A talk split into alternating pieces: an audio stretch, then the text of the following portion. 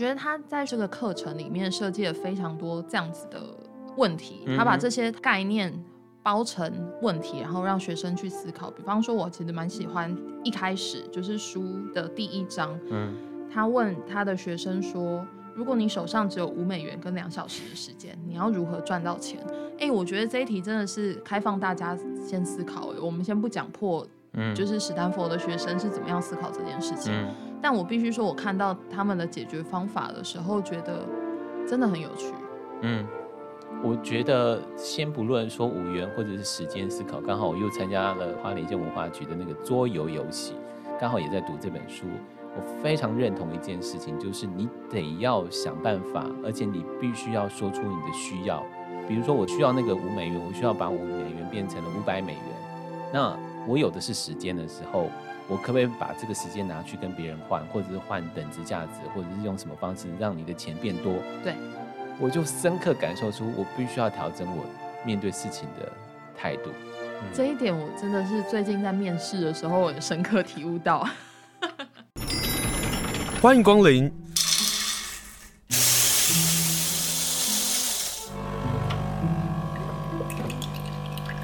今天的盛情款待请享用。今天呢邀请到的是诚品书店花莲原百店的店长苏奕欣。 Hello， 奕欣好。嗨，大家好。我们先问问一下诚品最近最畅销的或是最热闹的事情到底是什么？呃，最近不管是出版或者是销售都有明显的跟时事议题做连结的，就是棒球。 嗯， 嗯，世界经典赛。对，经典赛虽然结束了，但是呃余韵还在，所以除了 W B C 世界经典赛的观战指南，哦，这个还是会继续卖哦。哦，真的假的？观战原来有一个东西叫观战指南。对，大家呃他会介绍就是出赛的队伍、国家，然后跟球员的一些基本资料。我觉得那跟就世界足球赛的时候那本一样啊。对对对对对，嗯、我觉得它蛮像一个游戏指南的吗？就是你要看、嗯、你要玩电动的时候有一些攻略，这些角色他们的擅长的能力或是什么。我以前会买耶，那很有趣吧？很有趣啊，很像在看故事、就是、你在看故事然后了解他们的角色设定，然后你当你在看球赛的时候你就可以很快的进入在那个世界里。对，你就会知道为什么这一队今天挑这个先发、嗯、之前的效力的队伍是哪一哪一队，那之后我如果要锁定他的表现的话，我应该要去看哪 一, 哪, 哪一个国家的球赛。对啊、嗯、所以他那个指南还在卖，指南还在卖。然后当然前面刚好年今年年初的时候有《灌篮高手》的电影版上映、啊、所以就是运动气势、嗯、在书店其实还是蛮延伸的。我觉得很好耶、欸、我觉得我们其实就是你算是一日球迷吗？我算是一日球迷，因为我不是每一个棒球赛都在看嘛，就是、或者足球赛也是如此啊。中华队的一日球迷，对对对对 对, 对，所以我们很需要这些书来抱佛脚。但是我相信会买书的人应该也不是一日球迷吧？我觉得、呃，但是我相信有非常多一日球迷现在又回过头来迷上大谷翔平。啊、对，所以大谷翔平呃，其实在去年的时候就已经出过他的呃个人专辑、个人的专书，因为我们应该说专书、嗯、然后现在又开始慢慢卖起来了。所以如果在这个经典赛期间，如果你喜欢大谷翔平的话，你其实可以到诚品书店去买大谷翔平的书。欸，他真的好可爱哦，他真的好像小孩哦，他真的很像小孩。然后呢可是他又好成熟、哦欸、我为此还去 Google 了一下他的经历，因为我知道这个人很厉害、嗯、但是我其实跟他不是很熟。但是因为中华队输了之后，我就开始找到必须其他的替代的。 对, 对，我必须找一个队伍去灌注心思，我就我就选了日本队，所以就后来看了一些日本队的文章，然后觉得大谷翔平真的是一个很有趣的人、欸、对啊，我们在节目上就还会说大谷翔平说了什么话。对，因为太好玩了，他就是从漫画里面走出来的人。对啊，然后他会激励人心，然后会告诉大家如果去面对挑战什么的。如果你跟我说叫我去买大谷翔平，我可能会买，我也可能会买。就是经过这个比赛之后，因为看到这个人、啊、我觉得他不完全是一个运动员，他是一个，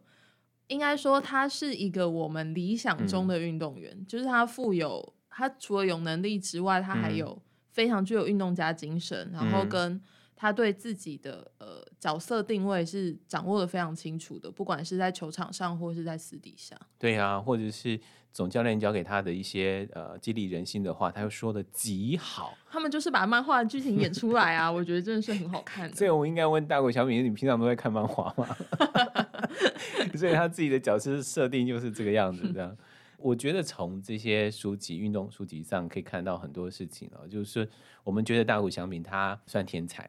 可是透过这些书籍你会更认识他如何努力去做到这件事情。对，然后我们今天要介绍的这本书里面有列到一个、嗯呃、关于梦想清单的事情，其实大谷翔平自己也有做过、啊、真的啊呃，他在二十七岁的时候，他说他要打那个国际的这个世界经典赛，就真的在二十七岁的时候就真的打了。我记得还有什么三十一岁要生一个孩子什么这种，就是巨细靡遗的把人生人生里程碑都列出来。我觉得等一下我，那我觉得那个妹妹们都开心了、啊。三十一岁，那接下来我四年我努力要出现在你身上。我忘记他写，啊、我忘记他写几岁要结婚了，但好像已经过了那个时间。哦，就是就是人生有些清单其实。没办法真的照你的清单走就对了。对，但是，但是你如果有列了这个清单，或许会更 push 你往那个目标前进。好，问题来了，因为待会我们会谈这件事情，我先聊目标这件事。因为我刚好呢上个礼拜呢参加了文化局所办的一个活动、哦、这个活动其实是跟、呃、地方的 有, 有关系，或者是 S D Gs 有关。然后呢，其中一个题目就是在两三年的你的目标是什么，或者在二零三零年之前你的目标是什么？你知道那个目标这两个字跑出来的时候啊，对于我们这种胸无大志的人啊，想说目标，哪有目标，人活得下去就好了。可是就真的很，我就在想很久哎、欸，什么是目标？我觉得如果我是学生时期，嗯、不觉得目标比较好设定吗？目标跟梦想的差别。你说目标就，我觉得梦想达不到。你说在学生时期的时候，就是比如说，好，我想考上大学啊，现在不能说考上大学啊，嗯、现在每每个人都可以上。我想要考上什么系？对，类似像这样。对，然后我想要进什么样的公司之类的。嗯、我记得我在高中的时候，高中或是大学的时候有，就是比如说去逛街，那、嗯、你知道台北有一些店看起来很可怕，嗯，就你没有钱感觉不敢进去、嗯、有有有有有。对，然后我就会跟朋友在那边逛，我们就会聊说希望之后上班了我们可以走进这种店。就是立这种目标，你看台北女生有多肤浅。啊，我的认知就是啊，反正我就不属于这家店，我就不用进去了、啊。你看，你这样讲就显示出我多肤浅。好，反正总之我们现在是有达到那个目标的，因为现在不是有钱，嗯、现在是脸皮够厚。欸、对，就管你三七二十一，反正我进去就好了。我就想去看啊。但是我的人生最近做了一件事情啊，就是我从来没有想过我要买一台车子。你知道买车子有个问题，就是你必须要走进销售的这个这个这个世界。对，我进去发现。好难跨过去哦，我好像理解。我觉得需要需要有一个人陪着去，就是对车比较熟，或是或是曾经买过车的人。对，对对，否则我们的提问真的是蠢到了不行。我, 我大概我大概可以想象，虽然我不会开车。嗯，所以人生的目标并不一定要下得很大，可是你可以呃想想可以做到哪一些事情，这样子。就像、哦、就像如果把脸皮练厚一点，就可以踏进那些店一样。其实、嗯、其实他。它可以是透过时间历练，你想象中我可能可以达到什么样的自己、嗯、然后去完成这些事情。脸皮练厚又要回到我们待会要说的书。好了，我先预告一下，我们待会要谈的一本书叫做《真希望我二十岁就懂的事》。这本书呢在二十年前的时候就出版了，然后也引起很多很多的讨论，不过现在有增修版、哦、所以待会会跟大家说。这书里头就谈到一件事情，就是你必须要脸皮厚，没有啦，脸皮厚是我用的字啦，他他的意思就是我们必须要把我们的需要跟我们的希望给说出去。我觉得我觉得是不要先设限，在这本书里面提到很多这样子的想法、嗯、不要先去做一些你习惯的举动，嗯，就是你在下任何决定之前，如果这是你直觉反应的，你可以跳脱出来去想一下，哎，那除了这个方法之外还有什么方法可以做。 嗯, 嗯，好，我们就是从那个运动赛事，然后看到大谷翔平，再从大谷翔平来想想目标，然后也许大家可以去书店买大谷翔平的书，然后也可以想想要不要买买我们待会会跟大家介绍的《真希望我二十岁就懂的诗》。对啊，苏一新把这书给摊开来给我的时候，想说啊，我们都超过二十岁多久了？对、啊，就是我们两个为什么要把自己挖一个坑，然后自己跳进去呢？哦、好，这个是在成品部分，比如说因为《灌篮高手》的动画、嗯，然后因为经典赛事的关系，所以在成品运动书突然卖的变得很好。然后你说还有另外一个现象叫做电影书卖的好。对，呃，如果到成品书店的畅销排行榜来看，我们在艺术类别近期、嗯、在电影相关的书籍其实很多都上榜，而且都是在前几名、嗯、这个现象是比较少见的。嗯，所以过去以来大家对于电影书啊是一直都没有兴趣的。呃，我觉得它的可能当然出版方向也是一个一个呃考量点，有一些他可能写的比较局限、uh-huh. 只单一在介绍某位导演，或者是他在介绍是比较经典片单，或者是说一些电影术语。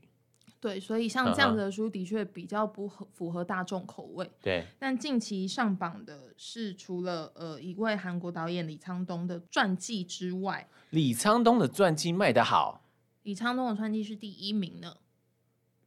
我的老天爷呀、啊！然后再来是跟电影配乐相关、uh-huh. 然后或者是呃，因为之前上映的《悲情城市》的剧本集，然后跟呃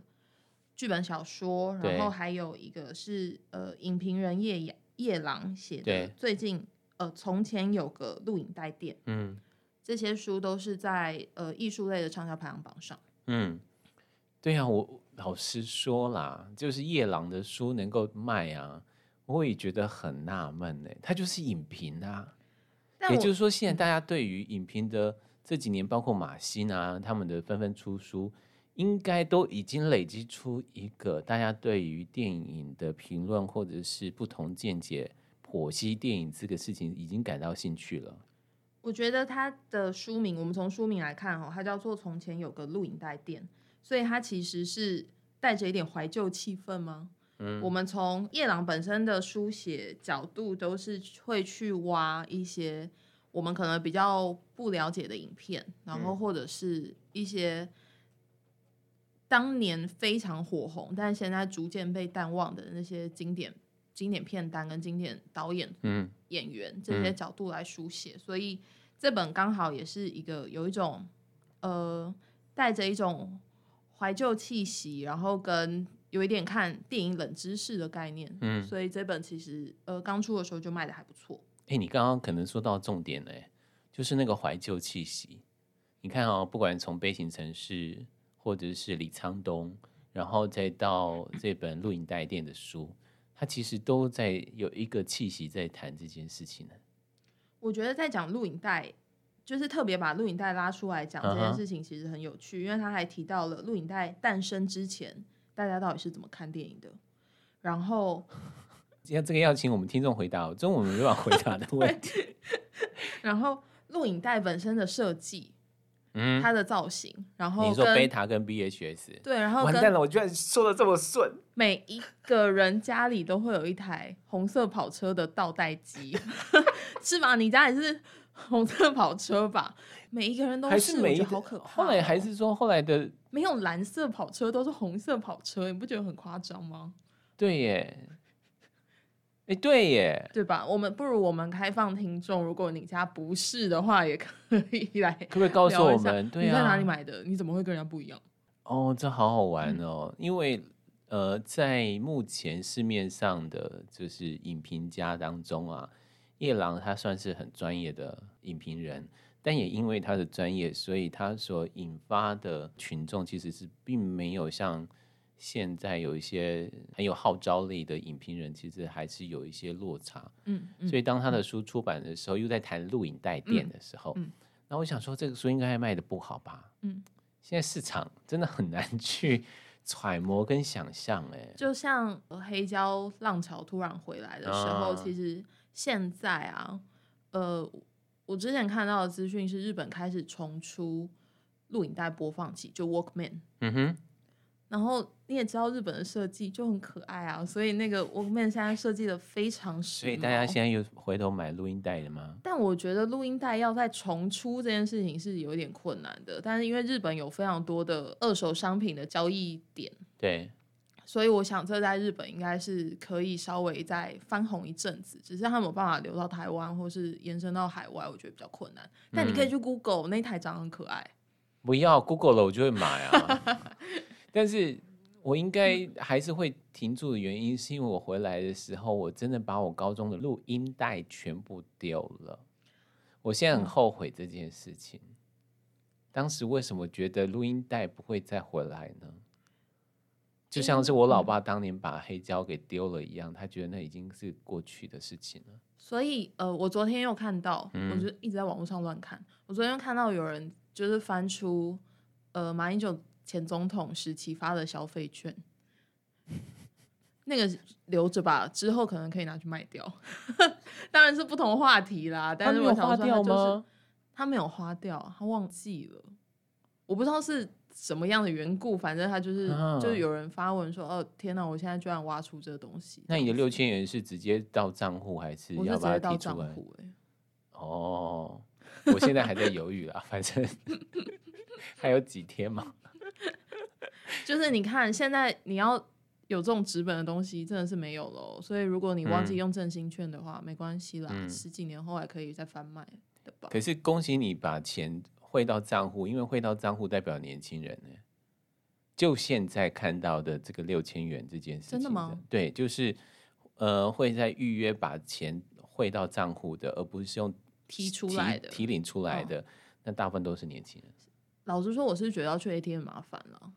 因为现在大部分都是行动支付啊，是这个角度吧，因为大部分都是行动支付哦，反正它存进去我自己在行动支付当中弄出来哦。我现在想到的是我自己因为要付车贷的关系，所以 我, 我就必须要把那个钱弄到那里去、嗯、反正他去继续扣款嘛、嗯嗯、那对于年长者我就问过我爸，我说爸你的六千元要怎么用、嗯、他说领出来，所以我要帮他领出来。嗯，所以你要研究对我 A T M 领, 领钱的、那个、我, 我叫 A T M 领钱就好了、嗯、我不想要到邮局，邮局还要排队什么的，好好累人、啊、嗯，对，所以这个是另外一个太延伸了太延伸了拉,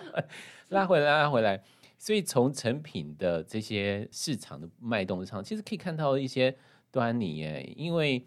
你这样讲就我越发觉得从运动赛事，然后从电影类，你看悲情城市又卖得好这情况之下，然后你再看现代的服饰，现在年轻人穿的那个宽宽松松的衣服，那是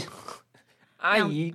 叔叔们以前年轻人说很趴的衣服、欸、他不是呃，我们讲近一点的好了，就是日本也开始一个浪潮叫 Y 二 K， 反正他就是开始回去流行两千年那个时期的打扮，所以我们所知的比如说泡泡袜啦或者是一些泡泡衣啊、呃、对对对 那, 那个时代的衣服又重新回来了。嗯，然后那个 Buffy 的那个鞋子很厚的厚底鞋，对，然后因为那个 Brand Pink 他穿了之后就又被讨论了，我想说那当年就不要丢啦。所以我们其实 很, 很没有创新力吗我觉得所有所有的创新是不是都是来自于、呃、一种对过去的怀 念,、嗯、怀念然后我们再把它改变成现在大家喜欢的样子，或者现在大家适合的样子。有啊，像包括你看到连台湾的流行音乐乐团当中，比如说冰球，他所演唱的那个音乐元素跟条件啊，其实就是九零年代的音乐风。那你会发现是，那如果我有小孩啊，我一定不会把我的衣服乱丢，反正我就放好嘛。那将来小孩子还是可以穿啊。欸，我以前我记得。我小时候真的有被我妈说过、嗯、你为什么不把衬衫当外套穿，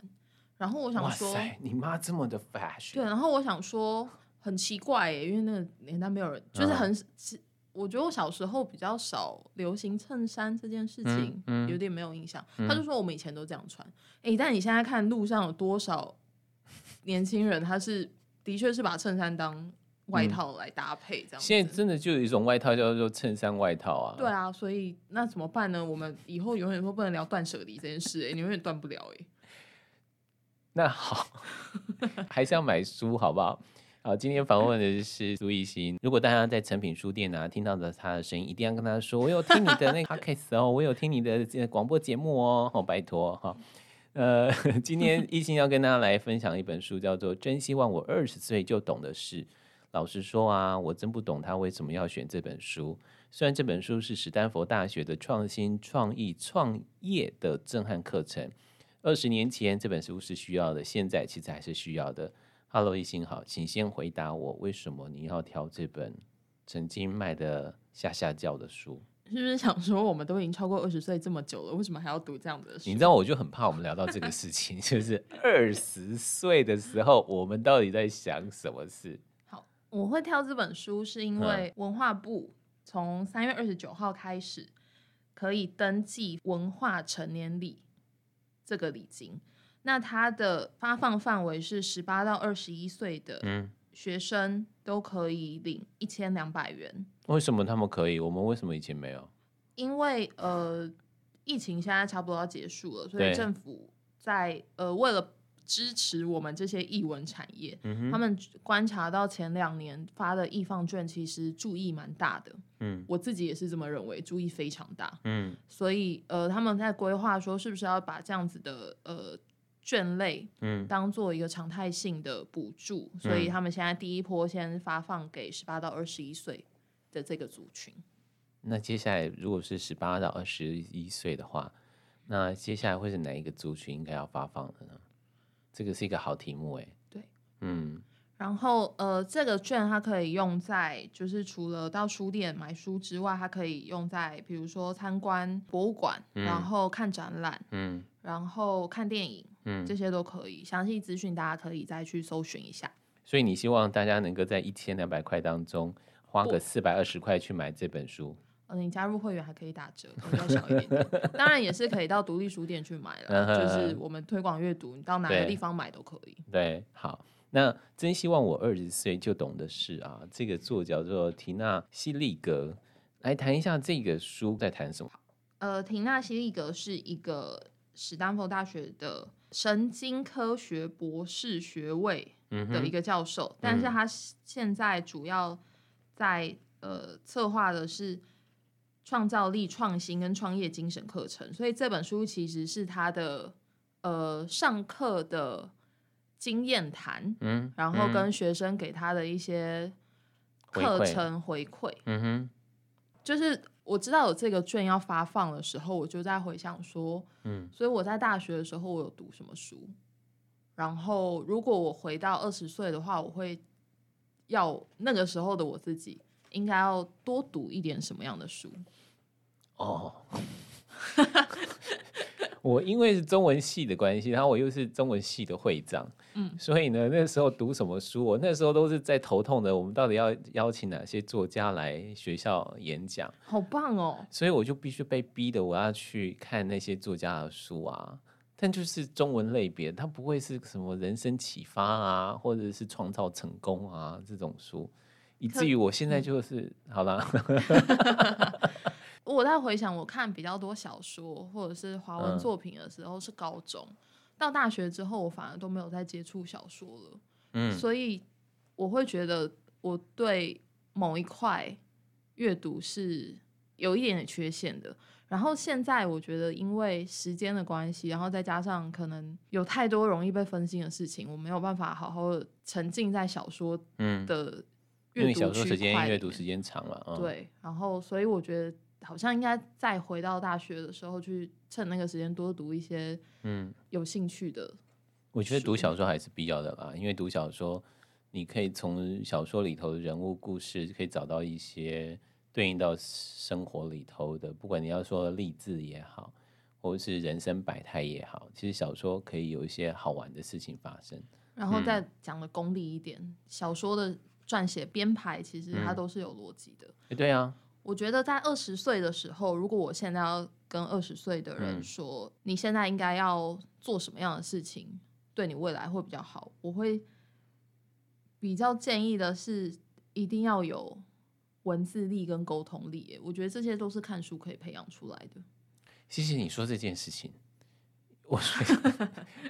我我前两天啊还在听电台的节目的主持人在讲孩子到底要不要练字写字嘛？对，写字这件事情、嗯、他们觉得现在就是大家打打字就好了。我说为什么要练字为什么要写字的原因知道是那个字到底是对还是错的问题。对，他不是说我把字写好不好的问题，是他如何知道这个字怎么来的，他如何知道这个字是对的还是错的。以后当大家都是网络写字的时候，当大家就不会去辨认这个到底是对的字还是错的字，因为电脑会帮他自动选字。但你知道我们现在连自己打的时候，因为电脑帮我们选字，常常就会选到错的字，没错，然后直接po上去发现就哎错字。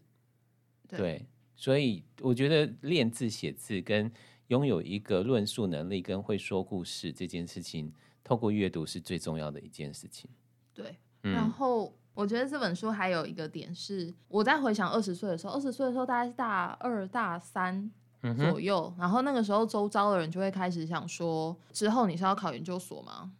还是你要出国念书？对，然后还是你要准备考公职，或者是你要直接去工作。嗯，哇，我记得我那时候真的是想破头耶，因为我不知道我要做什么。嗯，这本书里面分的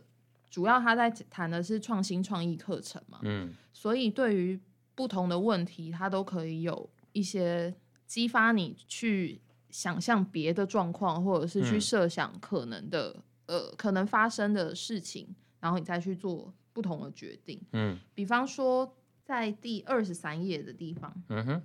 他说这个世界充满各式各样的选择，而非常多重要的事情，像是爱情、道德和创造力，无法用数字来简单衡量，也没有单独的一个正确答案能让你得到清楚明了的回应。嗯，虽然老师、家人、朋友们都很乐意提供中肯的意见，告诉我们该怎么做比较好，但最后选择的重任仍然落到我们身上。但是其实不一定要第一次就走对路，人生通常有很多机会可以做很多各种实验，你大可用出人意表的全新方式重新组合自己的各种技能跟热情。嗯，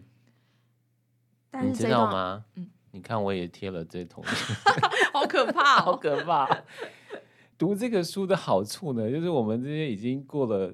好过了四十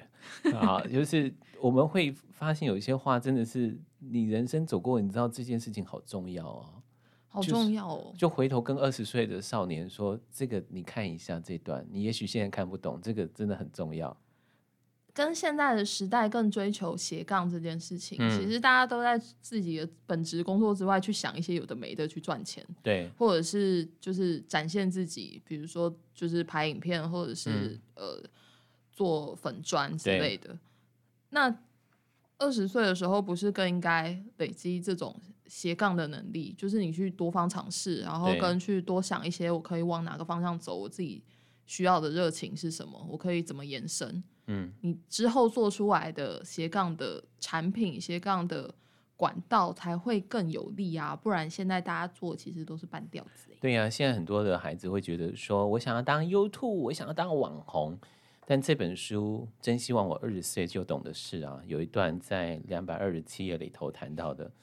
我觉得对现在的这个网红的现象， 我, 我觉得他说的很好。他说你的地位指的是这个世界如何看待你，而你的处境则是你如何看待生活在这个世上的自己。这好重要哦，因为我们现在真的只在想的是我们的地位，或者是 我, 我们透过我们现在拥有的这个名声我们可以做什么事情，可是我们从来没有去好好看待我们生活在这个世上的自己的处境又是什么。就像我的地位是一个店长就像是我的地位就是一个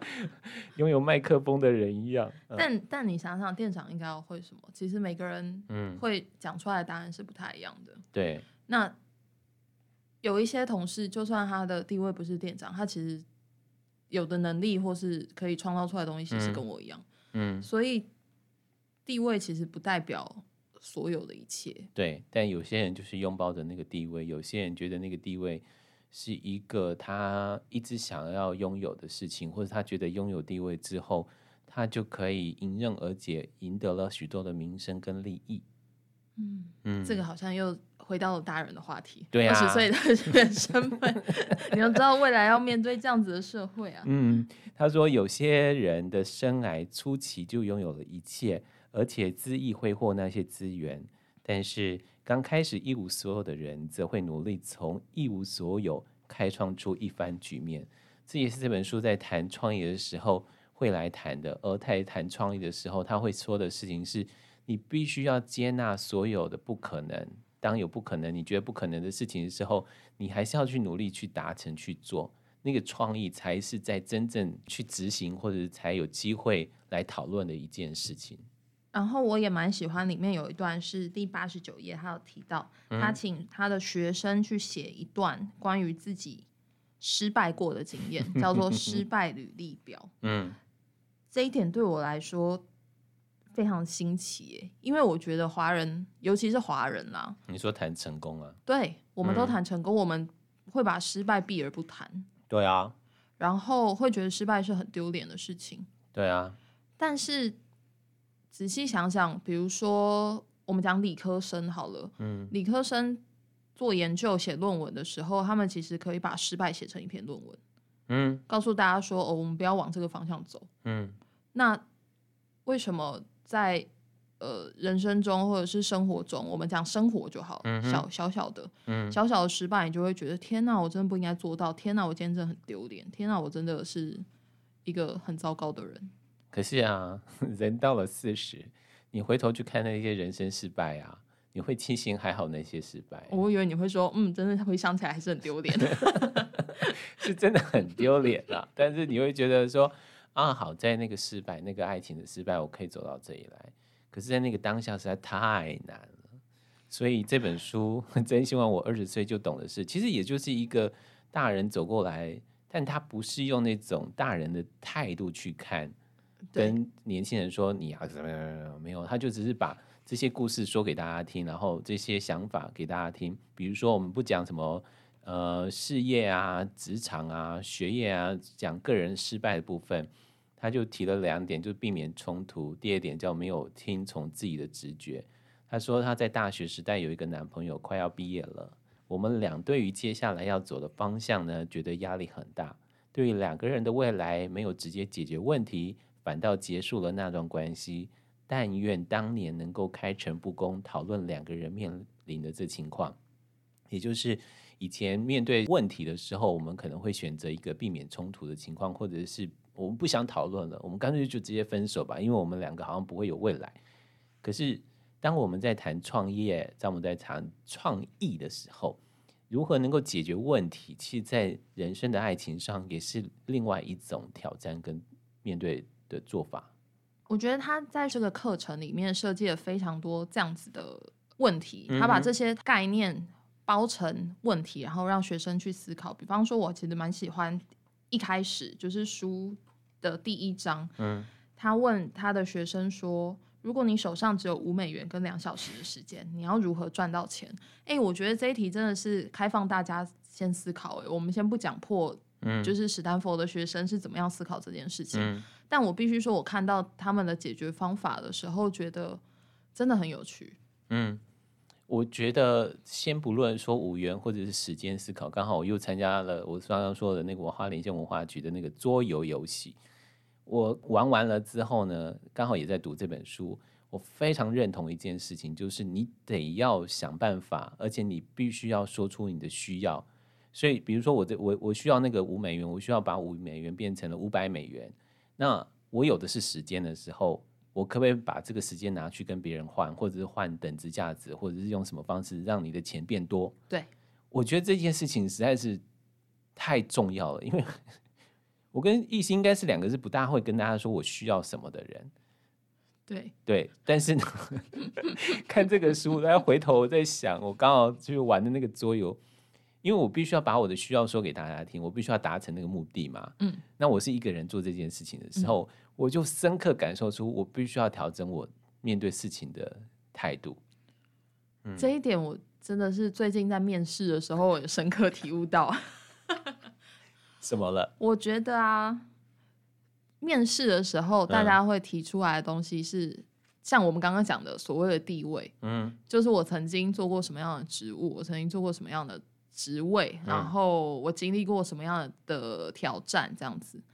但是老实说，你要进到一个新环境去工作，我们所要看的也不是你之前做过什么，而是你从那些做过的事情里面你培养出什么样的能力。对，但这些在提问的时候问不出来的，在闲聊的时候可以听得到的是，对，然后但是在面试的时候其实是呃，我觉得彼此都会有一些防备，嗯，所以它非常难透过一些问句或是透过一些沟通去得到百分之百正确的答案。嗯，但你会不会觉得面试是一件很好玩的事情？呃，老实说，我在台北面试跟在花莲面试的确有完全不一样的感受。对对，我必须说，在台北面试的时候，你会比较容易觉得有没有都没关系。对那个、哦、对那个面试者来说，嗯，这一家没有上，那我再去投别的，嗯，因为工作机会是多的。对，但在花莲面试的时候，呃，会比较能够感受到他需要这份工作。嗯，但是我觉得也需要让大家思考一下，你需要这份工作，但这个公司需不需要你？你没有展现出来，那就是会得不到这份工作。嗯，比方说，呃，我们需要的可能会是，以书店工作来说好了，你一定会需要跟人接触。但你如果回答的是我喜欢跟人接触 ，sorry， 那个不是在我们工作的能力范围内。嗯，应该要说明的是我擅长与人接触，因为我有怎么样的沟通力。哎、欸，我们顺便上课哎、欸，呃对，欸、不好意思、欸，我现在刚好刚好那个招募哎、欸，我现在在招募是吧？欢迎大家到诚品书店花莲原百店工作，他已经泄题了、哦。对，就是呃，大家回答的方式是好，可是好，如果我说我喜欢跟人接触，我们做面试官的、嗯，我们都会说那如何做，也就是他我们才可以问到那个 detail 的东西啊。对。但是可能我得到的回应又会是一些比较表面的，比如说、嗯、哦，我之前做过办公室，然后觉得那个工作好像不太适合我。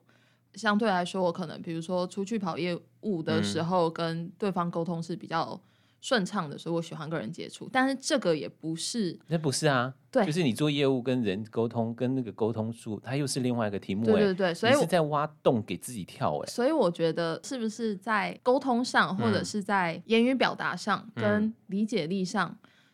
我们都彼此错评，就是没有对在同一条线上，导致呃，其实在面试的时候蛮难得到呃需要的相对应的回复，所以。当然对我呃对工作来说他会面不到一个适合的人，但是对于面试者来说他其实也找不到他想要的工作，但是也没办法啊，错评了就是你们就没办法进这个公司啊，所以我觉得这是一个没办法的事情、嗯、所以我觉得大家应该要多多阅读。但对对于这件事情啊，就是有一篇在谈的是先射箭再画靶这个事情，我相信你应该也有很深的体悟吧，就是先找到你要的人，然后再箭是指人嘛，对，然后再看他到底适合什么就放在什么样的位置上，对，这是一个 team 上面的一个很重要的一环，没错，尤其因为店面同事人力其实没有那么多、嗯、所以我觉得要看到彼此的优点并且放大优点这件事情很重要，有点像是他在第十章就是先射箭再画靶这个章节里面讲到的事情、嗯、就是我觉得每个人一定都会有自己的缺点，我们不可能什么都做到，然后什么都有办法独立完成，那这样就其实不需要进来这个公司。然后在这个章节里面我觉得有一个故事我也蛮喜欢的，一样是最开头他在提到说他儿子想要买一台很酷炫的新脚踏车，嗯，那他是透过什么样的方式去说服他爸妈出钱，嗯，我觉得现在对不起，我这样讲话我有点。你说现在爸妈都是想说孩子要什么你就直接买给他，对，可是你却忘了、就是，或者是你直接拒绝他。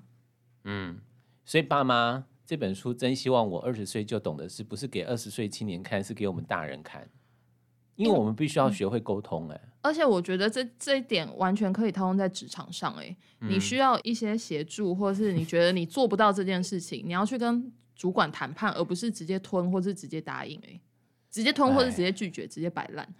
是不是要有一些沟通？比方说我的同事在跟我说他什么什么事情实在是做不到的时候、呃、他们其实是不好意思讲的，因为他们会觉得为什么好像变成是他们在承认自己的能力有问题。对，但是反过来说你应该跟我谈判说，因为我还有什么什么事情要做，所以我这个时间内我做不到，那我可不可以延后、嗯、那能不能延后这件事情是由主管去判断嘛。可是这样子的沟通我其实调整过蛮多次的，因为我觉得同事可能一开始都不会用这个角度去思考。嗯嗯，在对于这些职场上的沟通、职场上的要求，我觉得换位思考也很重要，就是你要去想为什么主管会提这样子的需求，或者是他为什么希望你在这个时间内完成到什么样的状况、嗯、但是这件事情谈判技巧、沟通技巧它其实在家里就可以执行了。嗯，那你有没有给孩子们这样的机会，或是你有没有对于你爸妈去做这样子的练习？嗯，这些都可以真的啊去思考。这本真希望我二十岁就懂的是，他不是只是在谈创新创意，他在谈的真的是人跟人之间很重要的连结的关系。没错。嗯，然后呢我很喜欢他这句话、啊、叫做世界上只有五十个人。他说首先最重要的是要记住，就是人跟人之间的相处，你认识的朋友大概就是五十个人，就五十个人，你最会接触的就是那五十个人。对，然后你如何跟他们沟通，你如何跟他们交往，你如何不得罪他们，那你要维持一个关系，然后你要得到你想要的。对，然后我就在想说哎呦我已经得罪多少人了、啊、我都忘了，就是他回头是不是要写信给老板一下，对，对于最近的工作状态可以提一些需求跟回复。对，就要时时提醒自己，就是要请记住我们这世界上就只有五十个人。这本书延伸我想要介绍另外一本，我想要延伸推荐的是时报出版的叫做《人文学科的逆袭》。嗯哼，为什么想要介绍这本书，是因为我们前面在讲二十岁都就要懂的事，所以它可能会延伸到呃工作层面，或者是未来的家庭感情层面。那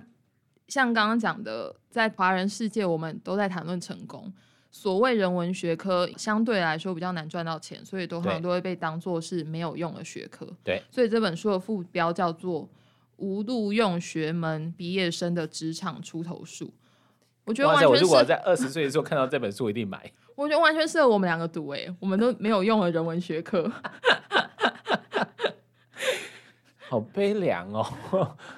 我对于这本书非常有兴趣，是因为它的文案是委屈了这么久，文科生终于要出头天了。但真的可以出头吗？它延伸到的是，虽然说现在是科技主导的这个世界，但是我们对于人的需求反而提高了、uh-huh. 因为所有的就像科技始终也来自于人性，就像那句 slogan 一样，或者是说当我们在讨论 A I 的时候，其实这个书才是真正开始要被看重的时候，因为我们追求 A I 就是应该要像个人一样、嗯、它要给我们的回复应该要像个人、嗯、而不是像机器，所以